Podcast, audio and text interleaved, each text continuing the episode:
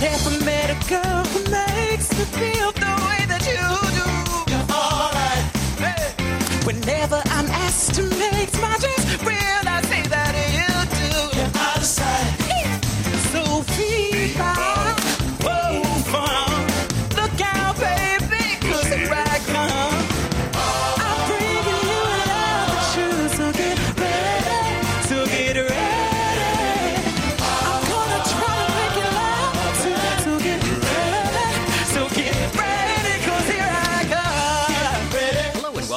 Broadway Radio's This Week on Broadway for Sunday, March 24, 2019. My name is James Marino, and in the broadcast today we have Peter Filichia and Michael Portantiere.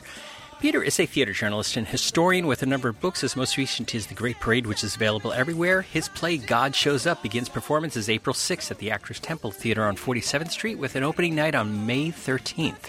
His columns appear at MTI, Masterworks Broadway, Broadway Select, and many other places. Good morning, Peter. Good morning. Good morning. Also with us is Michael Portantiere. Michael is a theater reviewer and essayist. He's also a theatrical photographer whose photos have appeared in the New York Times and other major publications. You could see his photography work at followspotphoto.com. Good morning, Michael. Good morning. Good morning. So, Peter, you got a chance to see what is uh, a the newest, uh, well, the newest of the New York Times uh, critics picks, which we can discuss about. Isn't everything a New York Times critics pick these these days? But we'll we'll talk about that on another day. But you saw Ain't Too Proud, so tell us uh, what do you think about this new Temptations musical? I think you're really going to enjoy it if indeed you've never seen Dreamgirls. Uh, it's impossible to watch this show without thinking of Dreamgirls, especially into uh, specific situations. At the end of the first act of Ain't Too Proud, one of the band members has been very difficult. Um, nobody likes him anymore. It's time to replace him. And, um, and that's what's going to happen. Well, indeed, no question about it. Uh, that's what happens at the end of Dreamgirls. But in Dreamgirls, you have what is arguably the greatest first act finale in Broadway history with a phenomenal song, I Am Telling You I'm Not Going, and uh, a tremendous visual effect where uh, Jennifer Holliday originally, um, Effie Melody White, is singing that she will not leave the group, even though they want her to leave, even though they've already replaced her, and she's um, she disappears um, by um, a, a little trolley that takes her way upstage while the new Supremes come in and. Um, start singing. It's a very effective uh, first act uh, closer, and it's impossible not to think about when people are discussing this issue at the end of Act One of Ain't Too Proud. There's another issue too. Um, there's a scene in Dreamgirls that's that takes everybody by such surprise, in which you see them performing, and um, an announcer over the sound system says, and I'm, I'm sure I'm not getting the city right, you know, live from Las Vegas. Okay, they sing their song, they disappear behind a tinsel curtain, um, live from San Francisco, and they come out again and they start singing. It takes the audience a second to say, wait a minute, something's different. What has happened here? Oh my God, in that little bit of time, little bit of time, they've changed costumes. Okay, here what you have time after time after time after time again is simply a projection on the back screen. Don't look for much scenery in this show um, of the cities they're playing. So you see Houston, San Francisco, Boston, and endlessly do you see this to indicate they're in different places. Well, that's not nearly as exciting or imaginative as what I just talked about in Dreamgirls. So this is a pretty um, paint by numbers uh, situation. Uh, it is true that it's very well performed.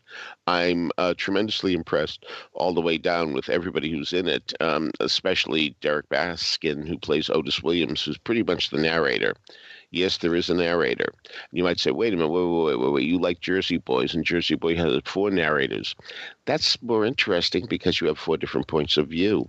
Um, because as we all know, in any marriage, Uh, there's his side, her side, and the, and the, true side. So as a result, even though there are no hers here speaking in Jersey Boys, you do get different points of view, and it's up to you to believe what you want to believe.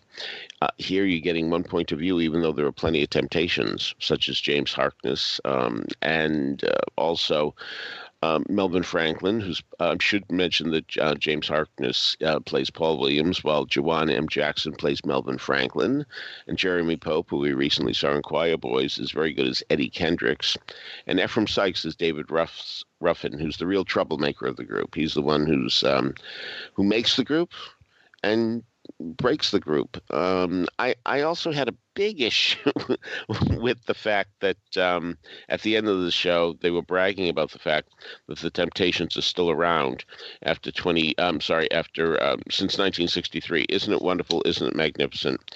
My God, what an achievement, et cetera, et cetera, et cetera. Well, yeah, but they also mentioned that there have been 24 different members of this group.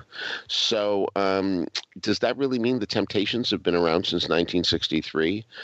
Uh, is the label on the bottle the important thing? I mean, I just wonder about that tremendously. I was amused that they often called themselves the Temps. And of course, temps in the real world, you know, means temporary workers. And uh, I'm not sure if they're going to be temps at the Imperial Theater. Um, the audience certainly, we have an audience now that simply comes to hear songs from way back when. And uh, that audience, I think, will um, happen. But I did notice that the audience laughed a great deal at many of their problems that they were having. And I don't recall hearing that laughter in Dreamgirls. So I, um, in the classic situation of show don't tell. This show doesn't do that very much. It uh, it does mostly telling. Um, for example, somebody commits suicide, and it's very dramatic, and we just hear someone commit suicide. Um, it may be too grisly to actually see a person put a, a gun in his mouth and shoot it, which is um, certainly what happens. But it's still more dramatic to see something than to hear about it. So, so um, I guess it'll be a big hit uh, with those people who um, really want to hear these songs one more time. Um, but in the age of video and recordings and all that, I'm very surprised that people are that interested in seeing people pretend to be the other people in a show that isn't terribly well dramatized. I get Jersey Boys, I get Dreamgirls, I do not get Ain't Too Proud.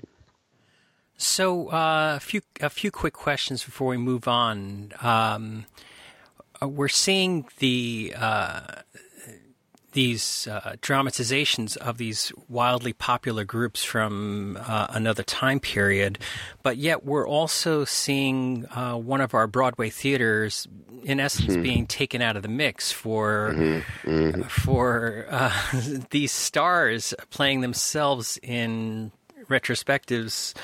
Um, may, may more concerts than retrospectives. Uh, the Morrisseys, the Yannis, the you know Bruce Springsteen took out a Broadway theater for a whole year. Sure, uh, sure. Uh, uh, is this the natural evolution, or are these two things on different tracks? Uh, what what's your take there on this? I, I do think there's a natural evolution here. Um, the baby boomers now have enough money to go buy theater tickets, and they want to relive their youth, and that's what's going on here. So uh, I do expect that's what it really is. That uh, people do not need new musicals per se.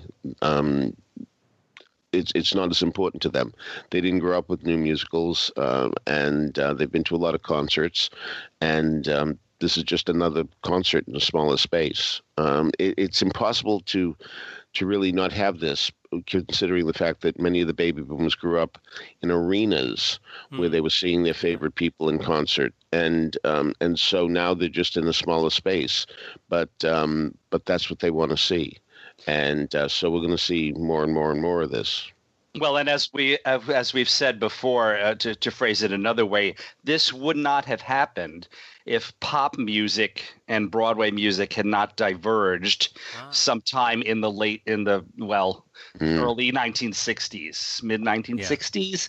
Yeah. Uh, um, you know, uh, there was that tremendous hole uh, for for you know. There's been that tremendous hole uh, ever since then, and this is what happened to, uh, I guess, to come in and fill it.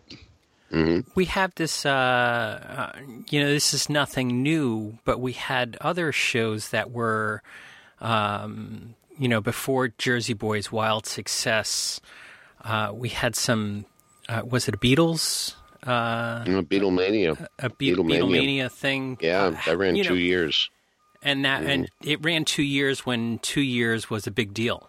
It was. It was. And I remember so vividly going to the tryout at the Colonial Theater um, in Boston and uh, going in there and uh, smelling marijuana. I, I went with my friend Paul Roberts, and suddenly we became my Aunt Elaine and my Aunt Vera. You know, as we went, oh, you know, we smelled all the marijuana. it was just amazing. Uh, and yeah, that was kind of interesting because, in fact, you know, the Beatles weren't around anymore, but um, people took what they could get as the Beatles. And again, um, it was an exciting time in musical history, and so people just wanted to relive it, and there they were. So, uh, so in a way, it's surprising there weren't more Beatlemanias um, because that was the late '70s, and it's surprising that it took so long to get the uh, other ones in gears. That producers didn't say, "Whoa, whoa, here's how we can make some money," uh, and we don't have to contend terribly much with um, with writers. So um, it, it's pretty, Michael. Have you been to this show? Too too ain't too proud yet. No, Uh-huh. no. Uh, but uh, as far as Beatlemania, I actually did not see it, but that was uh, very different, wasn't it? Wasn't it just uh, It sure uh, was. uh, there was no book at Right, all, right? right, It was just uh, for guys pretending to be the Beatles. Beatles, and anybody who missed the Beatles uh, could convince himself that uh, he was seeing the Beatles. What about So- Rain? Was was that the re- Yeah, most recent? the yeah, recent- that didn't go over at all. Yeah. Um, um, uh, maybe too much time had passed. Who knows? Uh, and then Lennon, if that counts. Lennon. right. That's right. Uh, Good point. But we Good have point. beautiful happening right now, which is you know splits the difference of a book musical versus uh, a bio musical, uh, and then we had the uh, the the Billy Joel moving out thing that uh, I can't remember. I sort of feel like it it didn't do well. Am I misremembering, or did it yeah, do well? no, it, it did do well, and but that was a different take too, and that was more of a dance show, Yeah. and um, and had a theme behind it. Uh, so that was that was um, old old wine in new bottles actually, and um, and that was satisfying on its own level. Um, the Lennon thing. A lot of people say um, didn't go over because Yoko Ono had uh, tight reins on it, and, and it wasn't telling the truth. And I will admit that "Ain't Too Proud" um, ain't shy about um, saying these guys uh, were on the shady side uh, from the very beginning. That um, not everybody was uh, a plaster saint. Um, so, so uh, in that way, it's very much like Jersey Boy, which was tells you early on somebody went to jail and they were breaking into churches and all. They didn't um, make them saints either. So.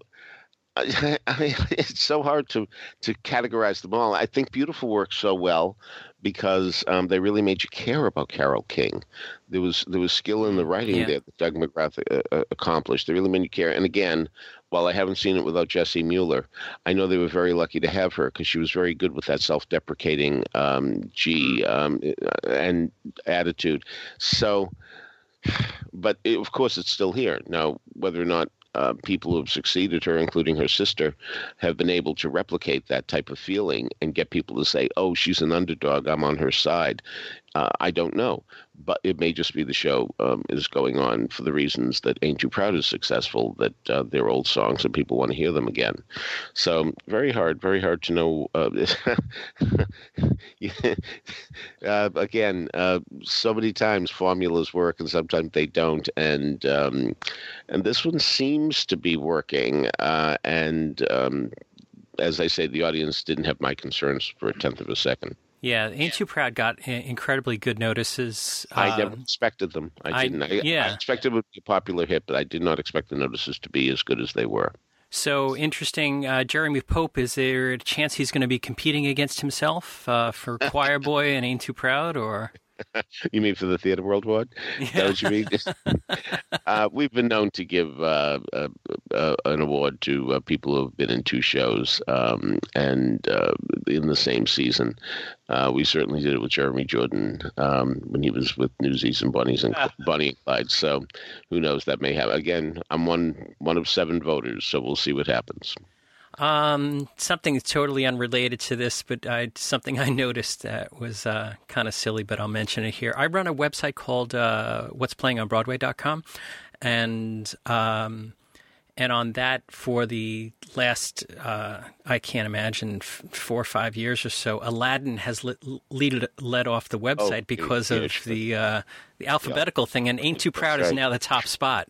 And so, That's I, right. you know, if the ABCs were still a thing, are they still a thing? Yeah, If- I don't think they are, but uh, Yeah, if the ABCs that's were just still a guess. thing, that would have been uh, "Ain't Too Proud." Uh, you know, uh, David Merrick would have come in with uh, "Ain't Aardvarks," "Ain't Aardvarks" the musical. So it's up to the marketing folks now to make "Ain't Too Proud" run. They got great notices, they got good word of mouth, uh, so it's up to them to keep it running. Well, of course, tonight I am seeing Ain't No Mo at Oh. the Public Theater. So uh, if that moves to Broadway, um, it will come before Oh yeah. Ain't Proud in the uh, alphabetical listings. So we'll see what happens there. So another show that screws me up is uh, this thing happening over at Studio 54 because it's Kiss Me, comma Kate, and commas really throw off, you know, alphabetical sorting and things like that. So uh, Michael and I both got a chance to see Kiss Me, Kate over at Roundabout, um, uh, Roundabout Studio 54. Uh, so Michael, you want to tell us what you thought about Kiss Me, Kate? Sure. Seeing it again, I was struck by the fact that, um, I mean, this is a classic, classic musical comedy with an incredible, fabulous score by Cole Porter and a really excellent book by, well, it's built Sam and Bella Spewack. Uh, according to all reports, it was mostly Bella Spewack because she and her husband were having huge marital problems at the time, and. Uh, she wound up doing most of the work. Um, but anyway, that is the billing, and and it is retained for this production. Uh, I, it seems to me that this is a great show that has always had a major, major flaw built into it. Because what it is is a uh, well, a musical within a musical. It's a backstage story of this theatrical couple, uh, Fred Graham and Lilli Vanessi, who are fairly recently divorced. And these characters are based on uh, Alfred Lunt and Lynn Fontanne, who were not divorced, but uh, this is.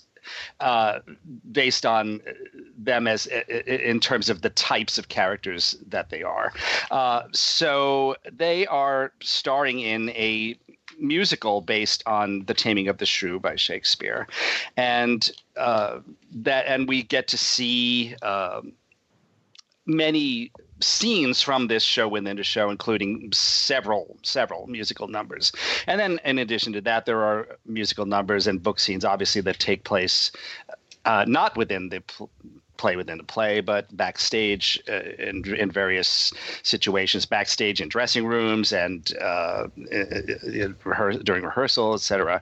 Um, so, but the flaw of the show uh, that, and I'm not sure when I actually realized this, it was uh, probably some years ago, is that um, the the the finale, uh, the denouement, the climax, is the scene from Taming of the Shrew, where Catherine the Shrew, quote unquote, uh, comes out and and in in the musical sings uh, a a song which has lyrics drawn almost word for word from Shakespeare, and that song is called "I Am Ashamed That Women Are So Simple."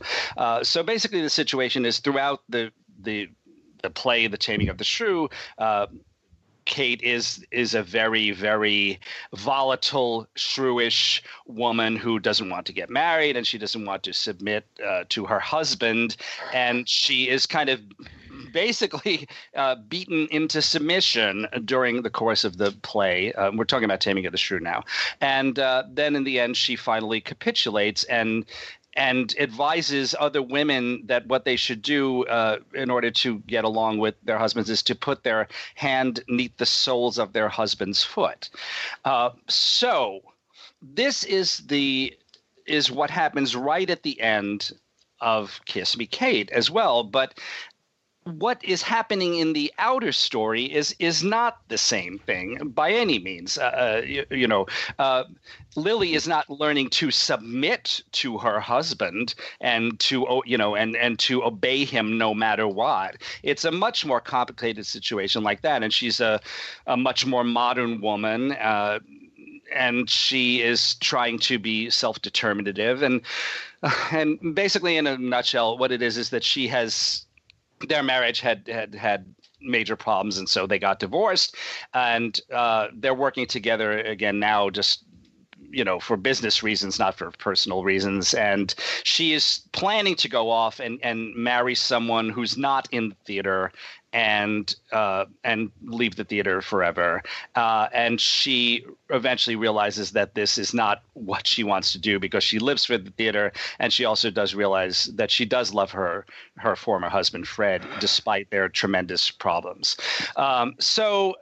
Uh, so this this you know ha- has always been a problem when you think about it because what uh, Catherine is singing in "I Am Ashamed That Women Are So Simple" is not what is happening for Lily by any means, and so uh, I guess until now uh, this this has not been a huge problem. It has come up before uh, in in the modern era that uh, well we don't want to see the story end that way. Uh, so I've seen things, uh, productions like, for example, the last Broadway revival, I believe, when the great uh, Marin Mazzie sang that song at the end when she sang "I'm ashamed that women are so simple." At the end of it, she gave a huge wink to the audience, and that was supposed to be enough to kind of let us know that well, this is just the characters of you know Catherine saying this in the 1500s in Italy. It's not uh, a modern woman saying this to her husband in in 1949 in New York City or, or Baltimore or wherever they're supposed to be.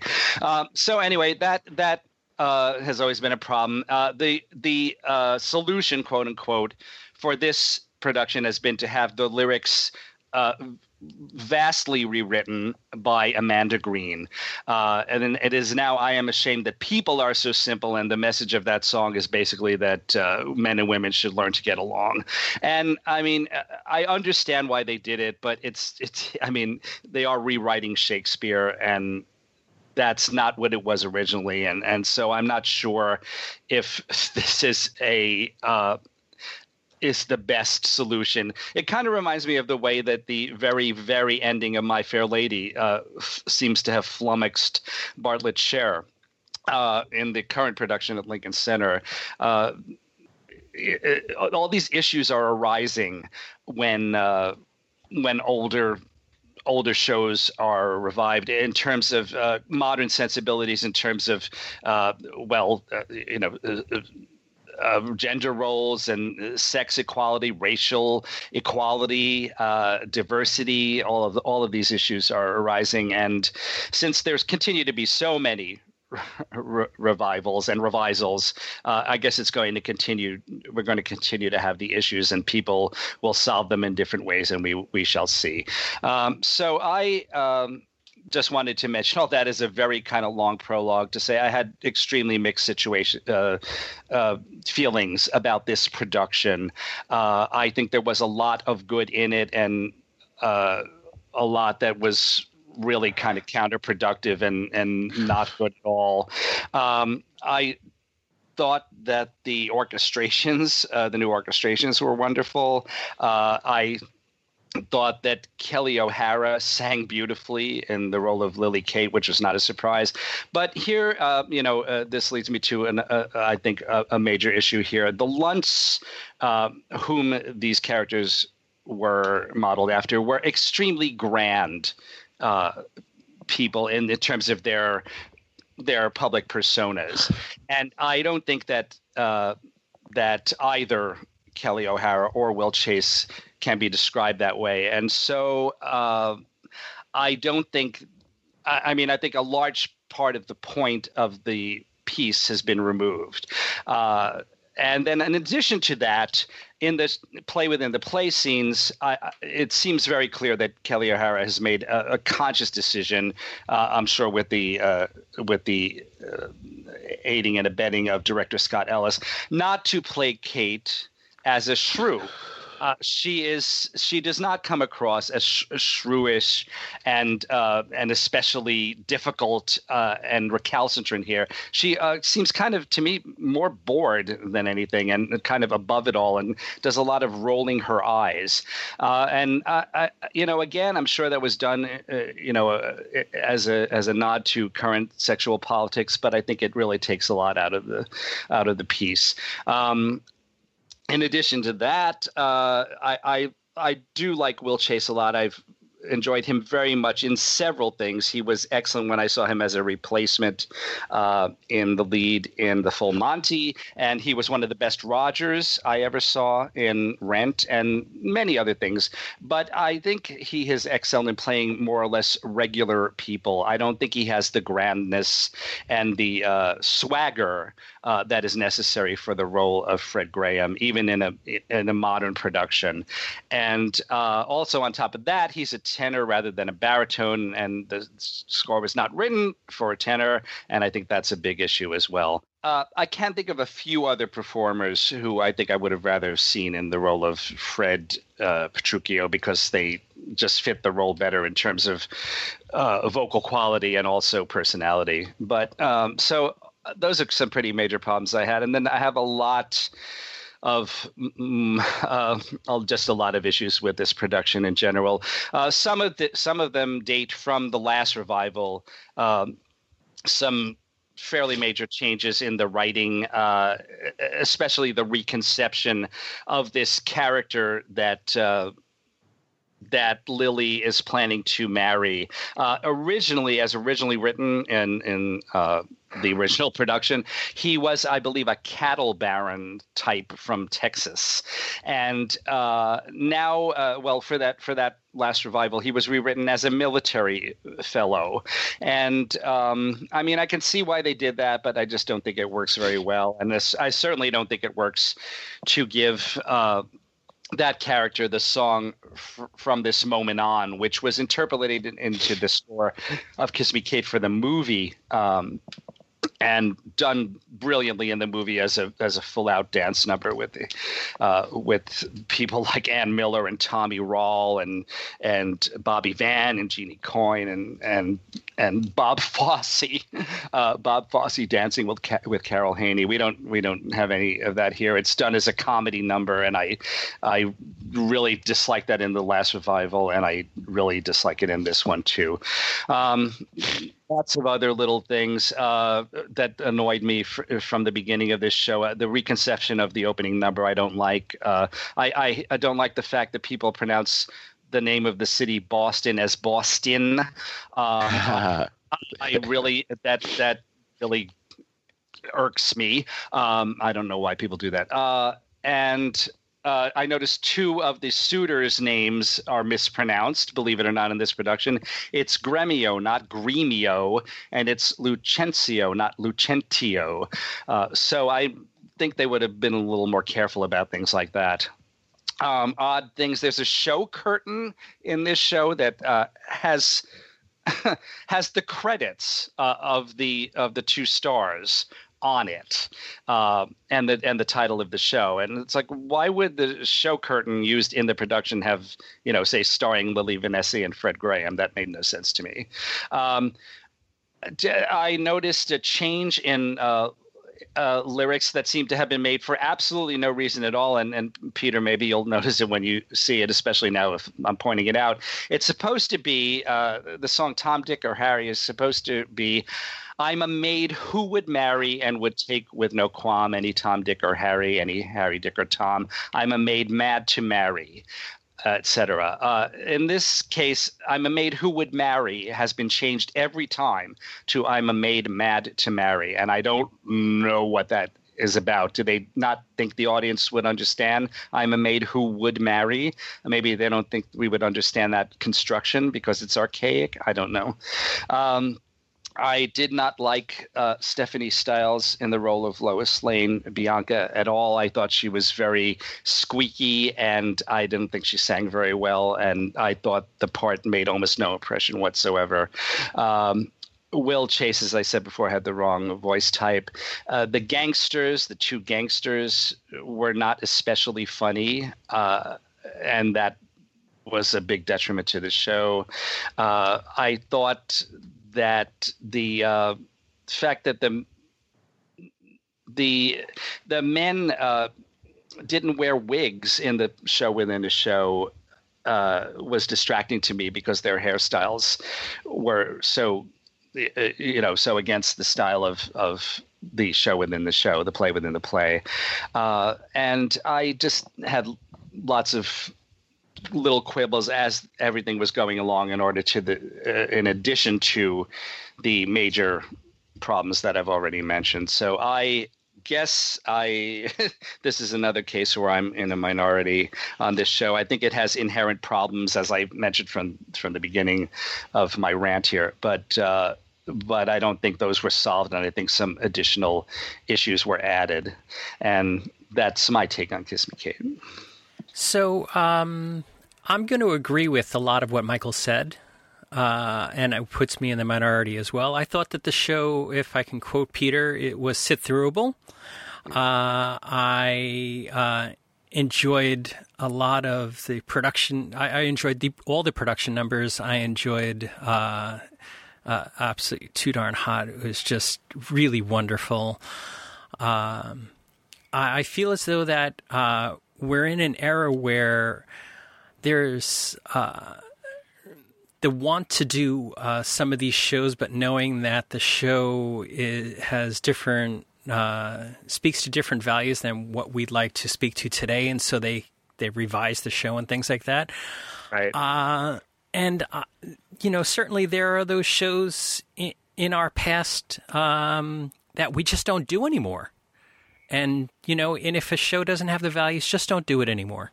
I mean, this. Well, been... is it set still in 1948? Yes, sort, of. Yeah, yeah. I mean, of. they don't they don't hammer it in, but yes, yes, basically, or ni- Uh-huh. like around 1949, 50. Uh, Okay, well, I mean uh, that's that's a big issue here.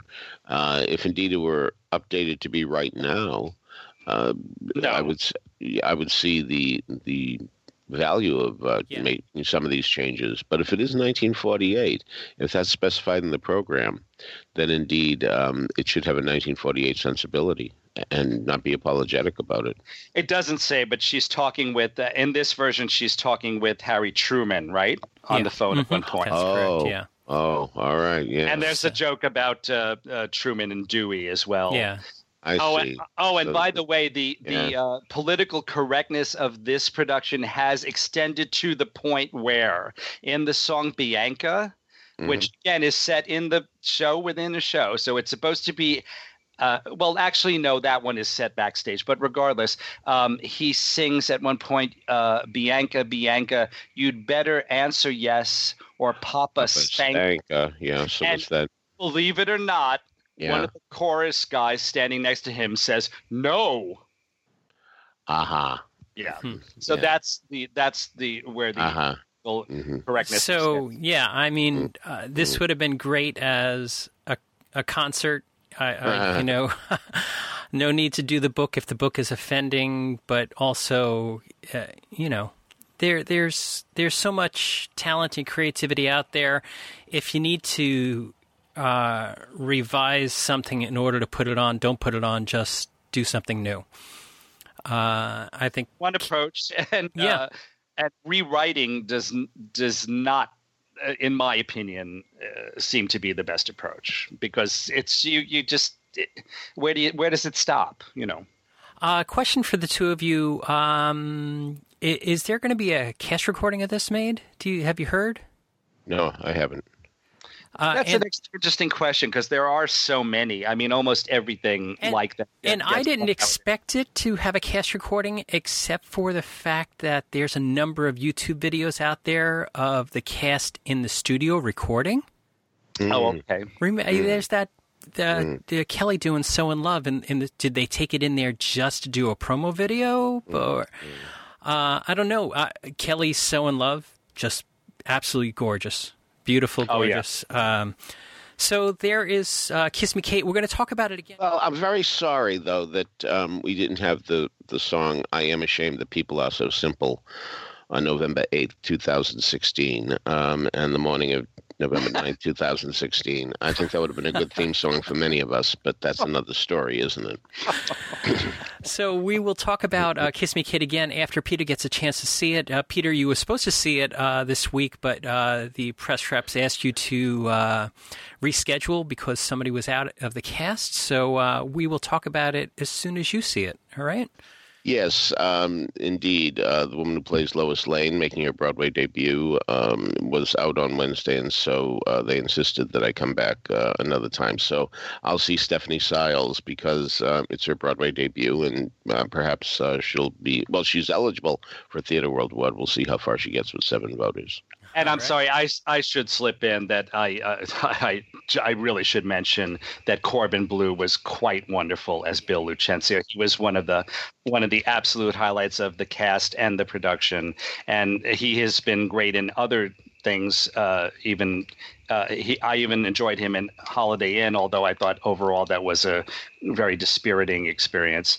Uh, so uh, it's good to see him in a role that really gives him full sway to show his really exceptional talents as a singer and a dancer, and uh, and also his he has a tremendous amount of charm on stage, I think, and he was really great in it. All right, clipping forward uh, here, Peter and Michael got a chance to get to the theater at St. Clements to see a play called Vilna. So, Peter, start us off with Vilna. All right. Um, Vilna is a uh, play by Ira Fuchs, and in fact, sometimes it's billed as Ira Fuchs Vilna. So uh, now, ironically enough, when I was at Smart Blonde the other night, I ran into a critic who said, "Have you seen Vilna?" And I said, uh, "No, actually, I'm going tomorrow." He said, "Oh."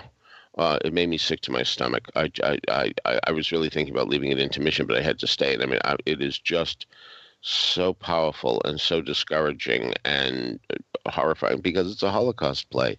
So they're never uh, pretty, needless to say. So, uh, if you have an aversion to Holocaust plays, you must stay away from Vilna because indeed it is one of the most powerful ones, uh, simply because of the matter of factness of the people who are engineering the Holocaust. I don't know if anybody's ever seen a movie called the Wannsee Conference, W A N S E E. And this is simply, I, I, believe it's actually the transcripts of the meetings when all the Nazis got together and said, okay, let's let's talk logistics. How are we going to do about how are we going to kill these Jews? Uh, do you think we should um, just shoot them? Do you think we should have gas chamber? You know, and that type of thing.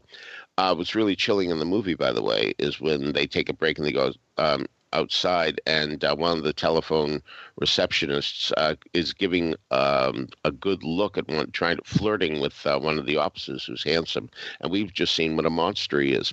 Well, this is what happens in this play. We really do see the monsters, and uh, the monsters are pretty matter of fact about being monstrous, and um, we see a family trying to resist what's going on here, and little by little the resistance breaks down. Early on, there's a guy who seems to be such a hero, such a hero, fearless, and you really admire him.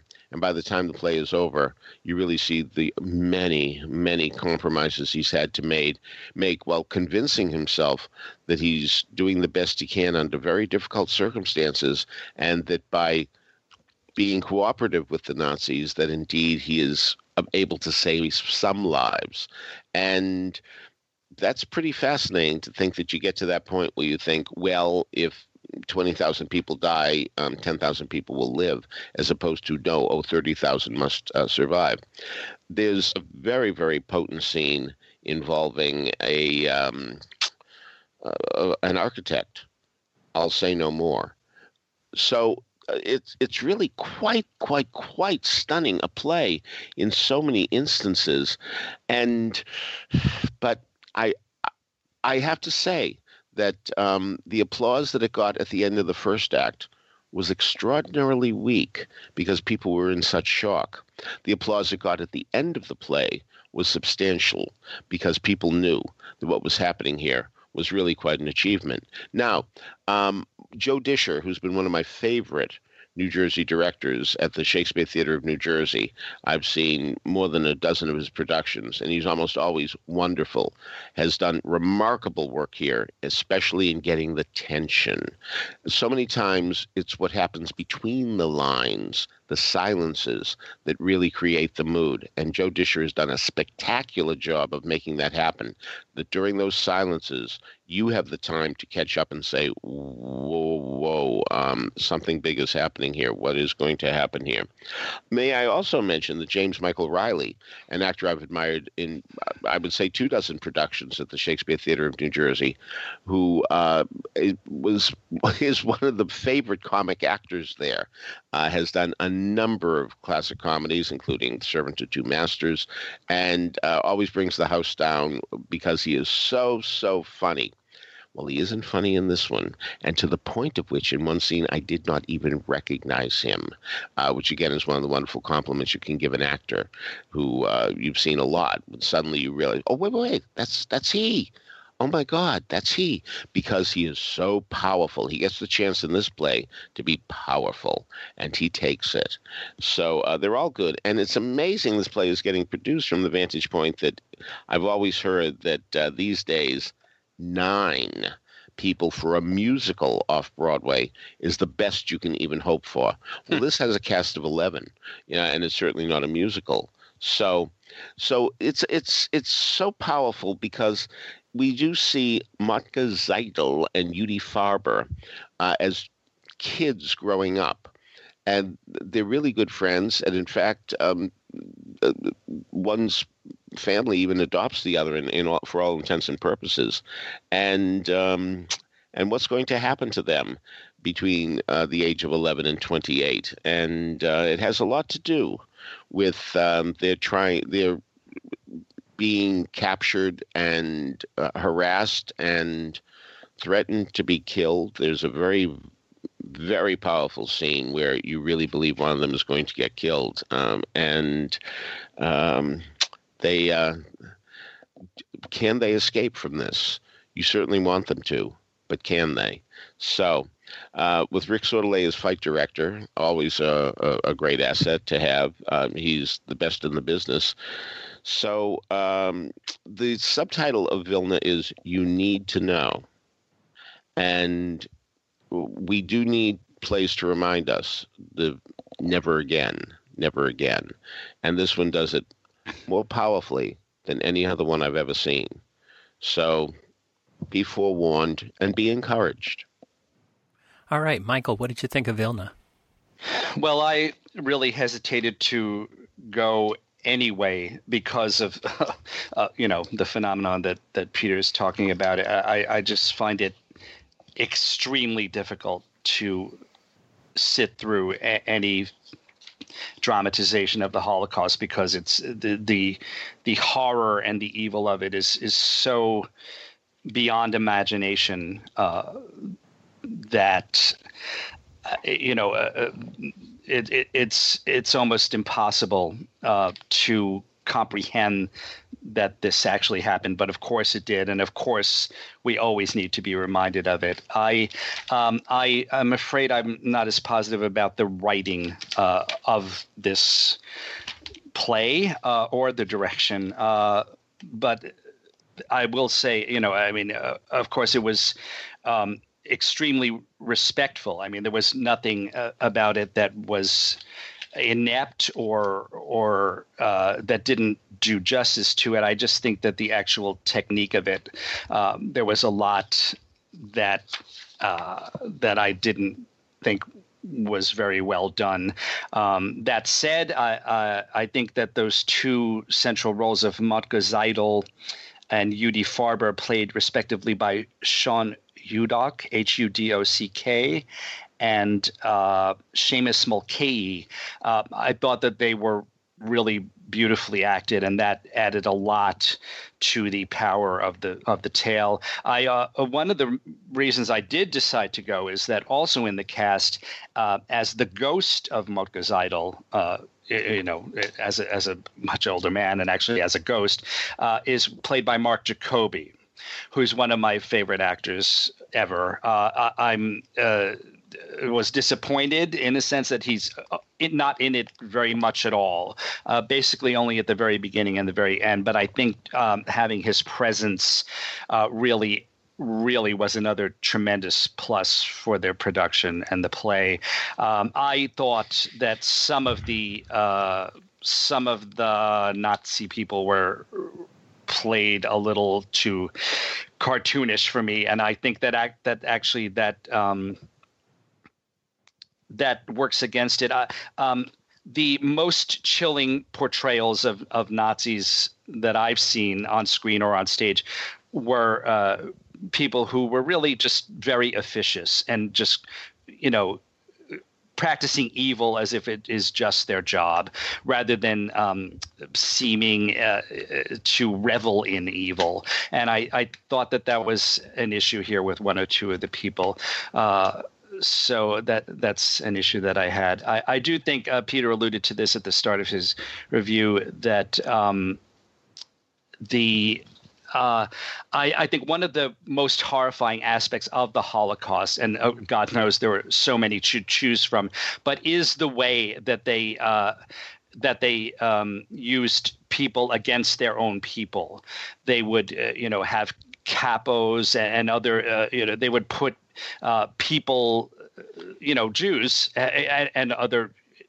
Uh, um, of other prisoners, you know, gay, gay people or political prisoner, and they they would uh, you know put them in charge of uh, killing or disposing of bodies uh, of their own people, and and then you have this this horrible you know whatever you know not exactly Sophie's choice. That's a that's another horror of the Holocaust, but. Um, these people who who were made to do these things in order to survive themselves and and in order to try to come up with justifications such as Peter mentioned before that well if I d- don't do this uh, it, it, will be even worse because then they'll kill, kill even more people uh, that argument is used several times here uh, by several of the Nazis and it's it's just chilling so I I do think it's an important story and uh, and if you think you can, uh, you know, I, I, mean, I think it, it, it may sound like not a not a, not a way to to sell this, but but I think it has to be seen in a way, uh, even if um, it's extremely extremely horrifying to sit through. You know, maybe seriously, uh, it would be a, a good show um, for student matinees. Uh, it, it might work there. What's, yeah. what's also effective, I, I forgot to mention this. Um, they the Nazis started out simply by getting rid of the infirm people. Yes. The, um, um, and um, that's that was a very smart move on their part getting the yes. people that a lot of people don't care about that much and uh, really uh, get unnerved by seeing. And it sort of reminded me of um, when um, Trump came down on the transgender people. And I, I, think it's a similar type thing, figuring, okay, let's get to these people first, and then we'll get to the gays. You know, right. we'll do it little by little. So, um, and again, I may be paranoid about that, and I may be all wrong. What do I know about what's going on in politics? But it did occur to me, and um, and so that's a very effective starter kit for horror to get uh, people that a lot of people don't care about, and little by little, and then they came for me. Yeah, well, that that that famous, you know, first they came for the the mm political prisoners, and I sure. didn't say anything. You know, uh, but then also this uh, uh, on a on a similar note, this play uh, contains the frog in the in the in the boiling yeah, water. Yeah, yeah, yeah. You know, uh, as far as the the methodical increase in the in the uh, persecution of you know Jews or, or, or whoever. I mean, it starts out with like little laws, you know, and and like sort of minor restrictions, and then it just you know g- gradually and methodically increases to to mass murder. But the, the you know as it's said in in this play uh, if you if you throw a frog in a in a pot of boiling water it'll jump out. But if you throw a frog in a, a pot of cool water and then gradually increase the the flame under it, uh, the frog won't notice what's happening and will eventually die. And that that this is a, a tool of, of evildoers, and we we do see it happening now. I think in in mm-hmm. in, in in our in, in the present world, and so that's one more reason why plays and movies like Vilna need to be seen. Mm-hmm. Oh, Peter, you jumped in the uh, the Filichia Mobile and headed out to Bristol Riverside Theater in Bristol, Pennsylvania, to see the Sunshine Boys. Uh, so tell us about that. Yeah, as I've mentioned before, the Bristol Riverside Theater is my new favorite theater uh, in Bristol, Pennsylvania. Um, about an hour from New York, a very pleasant ride, easy to get to, charming little town. And I went to Sunshine Boys for two reasons. First off, this is my favorite Neil Simon play. I know a lot of people go to bat for The Odd Couple and Brighton Beach Memoirs, but uh, this is the one that does it for me because it's about two old vaudevillians who work together, work uh, a beloved team by the public, but they uh, didn't get along terribly well. Now, another reason I went, I just mentioned uh, Joe Discher and uh, James Michael Reilly. Two of my favorite New Jersey people were in the parts. Uh, so that's Carl Wallnau playing Willie and Alan Lewis Rickman, not L- Alan Rickman, he's gone, but Alice Lewis Rickman, who thankfully is still with us, um, playing um, Al Lewis. So um, they they have worked together before, and you can really tell that because they're so good. The timing is so fabulous, and you know I I do think that the movie of uh, the Sunshine Boys fails a little because um, Walter Matthau was just too young for it, and these guys are technically too young for it too. But I think they're more successful in aging than um, Walter Matthau was. Of course, George Burns had the pedigree of being very old in the movie, and um, certainly uh, was quite fine. So uh, as much as you might love the movie, and as much as you might hate the TV remake that was done with um, Woody Allen and um, Peter Falk, uh, where uh, the famous vaudeville sketch, which is so wonderful, was changed because the show uh, had had to be updated. It's good that um, director Keith Baker, who is the artistic theater uh, director of the theater, decided that he was going to uh, keep it in the original era so that he could keep that wonderful sketch, and that wonderful sketch is quite wonderful. So. Uh, I do want you to put the Bristol Riverside Theater Company on your radar. Uh, again, not so far away, and uh, with productions like this, I've, I've yet to see one that's not good, and this is uh, certainly the best of the ones that I've seen. So, only one week to go, and I would encourage you to go.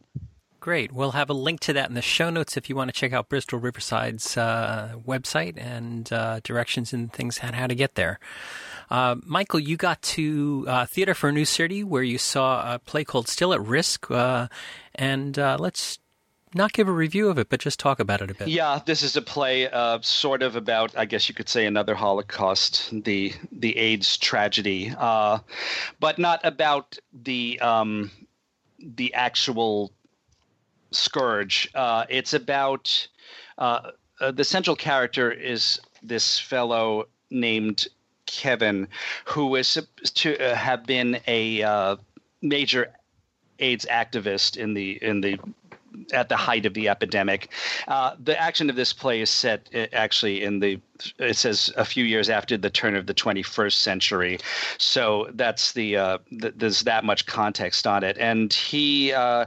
Uh, I guess you would say that in some ways, this Kevin character is, is is somewhat like a Larry Kramer, in the sense that he was very, very, very vocal and very aggressive. Uh, ACT UP, the uh, AIDS activist organization, is mentioned several times. Um, and uh, this fellow, it's uh, it's he's now older, and uh, the question is how does he um, how how do we honor and respect, uh, or do we honor and respect uh, a person who?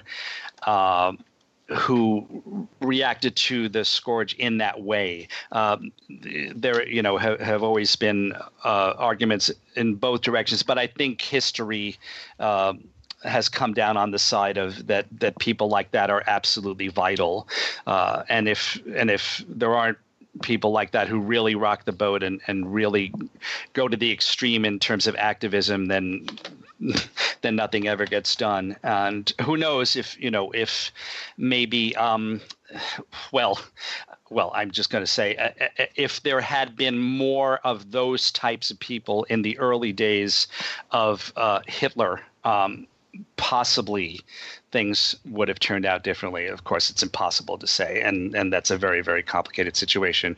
But this is a really excellent play by Tim Pinkney, um, and the role of Kevin was beautifully played by Robert Gomes, G O M E S. Uh, uh, other actors in this show are Jonathan Walker, Ryan Spahn, Amy Hone, and Christopher J. Hankey. And uh, I'm really glad that I saw this. It's it's it's getting a kind of a showcase production at Theater for the New City, where, where I've seen a lot of really worthy plays. That um, actually, this is an example of a play that you know is good enough to have a much uh, wider and more established showcase. And I and I can't help um, kind of comparing it to a, a, really unfortunate play by John Guare uh, that uh, John Guare that I just saw at the Mitzi Newhouse up at Lincoln Center called Nantucket Sleigh Ride. And I think that is a play that was produced only because of uh, the playwright's reputation and not because of the quality of the piece itself. I have um, uh, spoken against those kinds of productions in the past, and I, I, think they really do a disservice to everyone. So I, um, uh, although I understand that too, and I understand having a relationship with playwrights and blah blah blah, blah I think we really it, it's really important on the part of theater administrators and dramaturgs to to um, you know to to try to keep an eye out for uh, really superior work that's being done on a lower level and uh, and and try to give a showcase to that whenever possible because uh, we need it. You know, we, we really, really need good writing uh, as the foundation of everything. And this is an example of that. And I'm very glad that I saw it. Uh, I've been looking at the Theater for the New City's website, and I noticed uh, that uh, the producer of this is MBL Productions, uh, Mary J. Davis, uh, producer, and um, and her name has been popping up on lots of new developments and things like things along those lines. And it's I I don't know this producer, Mary J. Davis. Have, do you guys know her? Mm-mm. No, no, no. She also uh, produced. She also produced, um, I had it just here a second ago, over at 59 East 59, Smart Blonde that Peter just saw. Uh huh. So, and she's also a producer on Natasha Pierre, and she's produced a handful of other things. So uh, let's keep our eyes open for her. And still at risk is only through the 31st. So if you can uh, get there, it's going to have to be soon. Yeah, we have a link to that in the show notes, and um, you'll see all the different uh, options for you to go see it because it uh, plays a, a, a strange uh, schedule. But uh, all tickets are $25, so go check it out if you can. All right, before we move on to uh, trivia, I want to remind everybody that you can subscribe to these broadcasts by going to the front page of BroadwayRadio.com. There's a subscribe link. That way, each and every time we have a new episode of This Week on Broadway, it'll be automatically downloaded to Apple Podcasts for you. Of course, you don't have to listen to us on Apple Podcasts. There's many ways to listen to us. Uh, you can listen to us on iHeartRadio, TuneIn, Stitcher, Google Play, anywhere that you can listen to finer podcasts, you can listen to Broadway Radio. Contact information for Peter, for Michael, and for me, as well as links to some of these we've talked about today. Uh, we have a lot of videos for Ain't Too Proud uh, on the site, on on the, in the show notes as well. So check out Ain't Too Proud and uh, all the other videos that we have here. You can be found at BroadwayRadio.com in the show notes. So, Peter, do you have an answer to last week's trivia? Sure. Uh, take the first word from a Russian play produced on Broadway in 1922, then add the first word of the title of a Pulitzer Prize winning musical, then add the last word of the title of a 2014 musical. Smush them all together, and you'll get the name of a musical that ran one night on Broadway. What are the names of the four shows? Well, the show was actually a show called Heathen, which indeed opened on May 21st, 1972, and closed on May 21st, 1972. Heathen. Okay. So the Russian play from 1922 was He Who Gets Slapped. So that's where you get the HE. The Pulitzer Prize winning musical, there's only nine of them, so that should have made it easy for people. And the one I'm looking for is a chorus line. So we have HEA, and then in 2014 we had the musical If Then. So that's H E A T H E N, Heathen. Uh, of course, Tony Janicki was the first to get it, um, and Dina Stein was the only other one to uh, get it. So that's the story for this week. Now, this week's question. A little easier, I think. We'll see. Most shows that close out of town are never heard from again. However, there was one drama that shuddered and resurfaced about a decade later with a different title and became a TV series that ran 13 seasons. What's the name of the original play? And what's the name of the series? Okay, if you have an answer for that, email us at trivia at BroadwayRadio.com. We'll let you know if you're on the right track. So, on behalf of Peter Filichia and Michael Portantiere, this is James Marino saying thanks so much for listening to Broadway Radio's This Week on Broadway. Bye-bye. Bye. Bye.